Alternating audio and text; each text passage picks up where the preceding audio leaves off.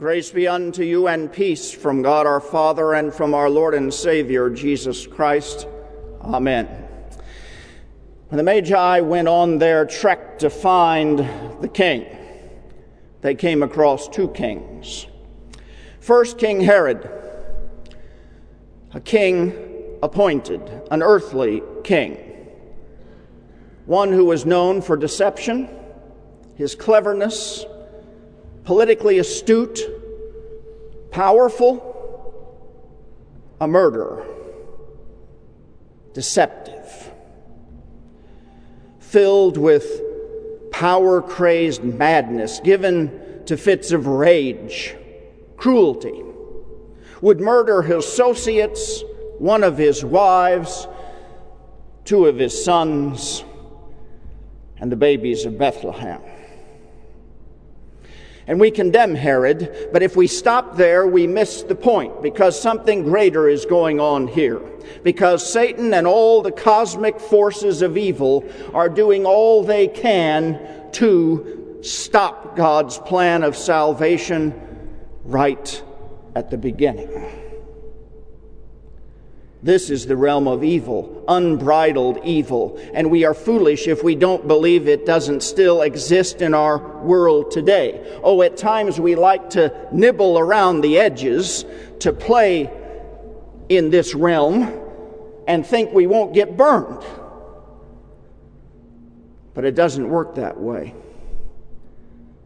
We will get burned, if not now, in eternity. We need to put our spiritual glasses on and pay attention to what is going on around us in this world, that Satan is still active, trying to destroy each of us and the church. We need to pay attention. But they also found the one they were looking for another king.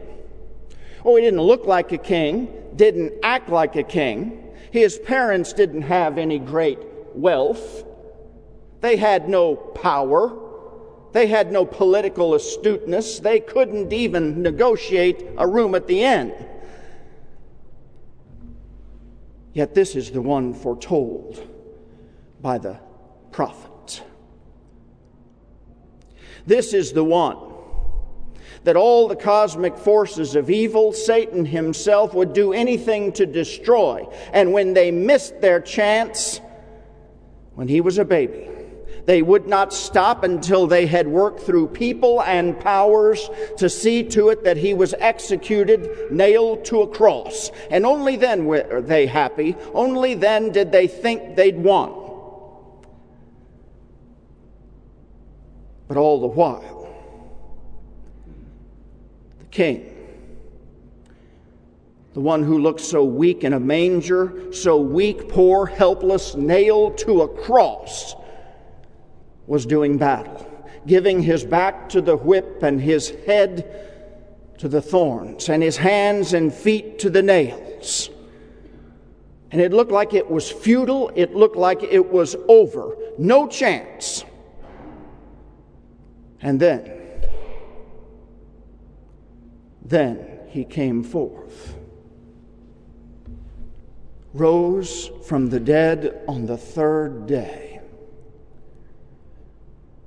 Now, who looks like a king and proclaims that all evil, all the cosmic forces of evil are defeated, that even death is done, and that he will share his victory with everyone who believes in him. He is the King. There is no other. And Pastor Gaelic, you serve the King. You will bring the message of that victory, the message of that grace to pastors, teachers, congregations when they are needy, when they are hurting, when they are weary. You will be the messenger of the King that helps restore them.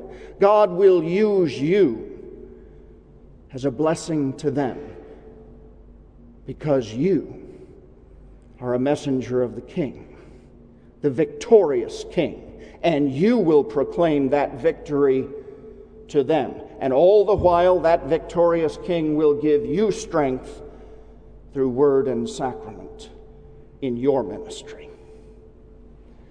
Two kings. One tried to kill the other. Two kings. One perfectly good, and the other, you might argue, perfectly evil. Two kings. One powerful, earthly, in power. The other never looked like one. King Herod versus a baby in the manger. Surprise, surprise. The baby wins. Amen. Now may the peace of God, which surpasses all understanding, keep our hearts and minds in Christ Jesus unto life everlasting. Amen.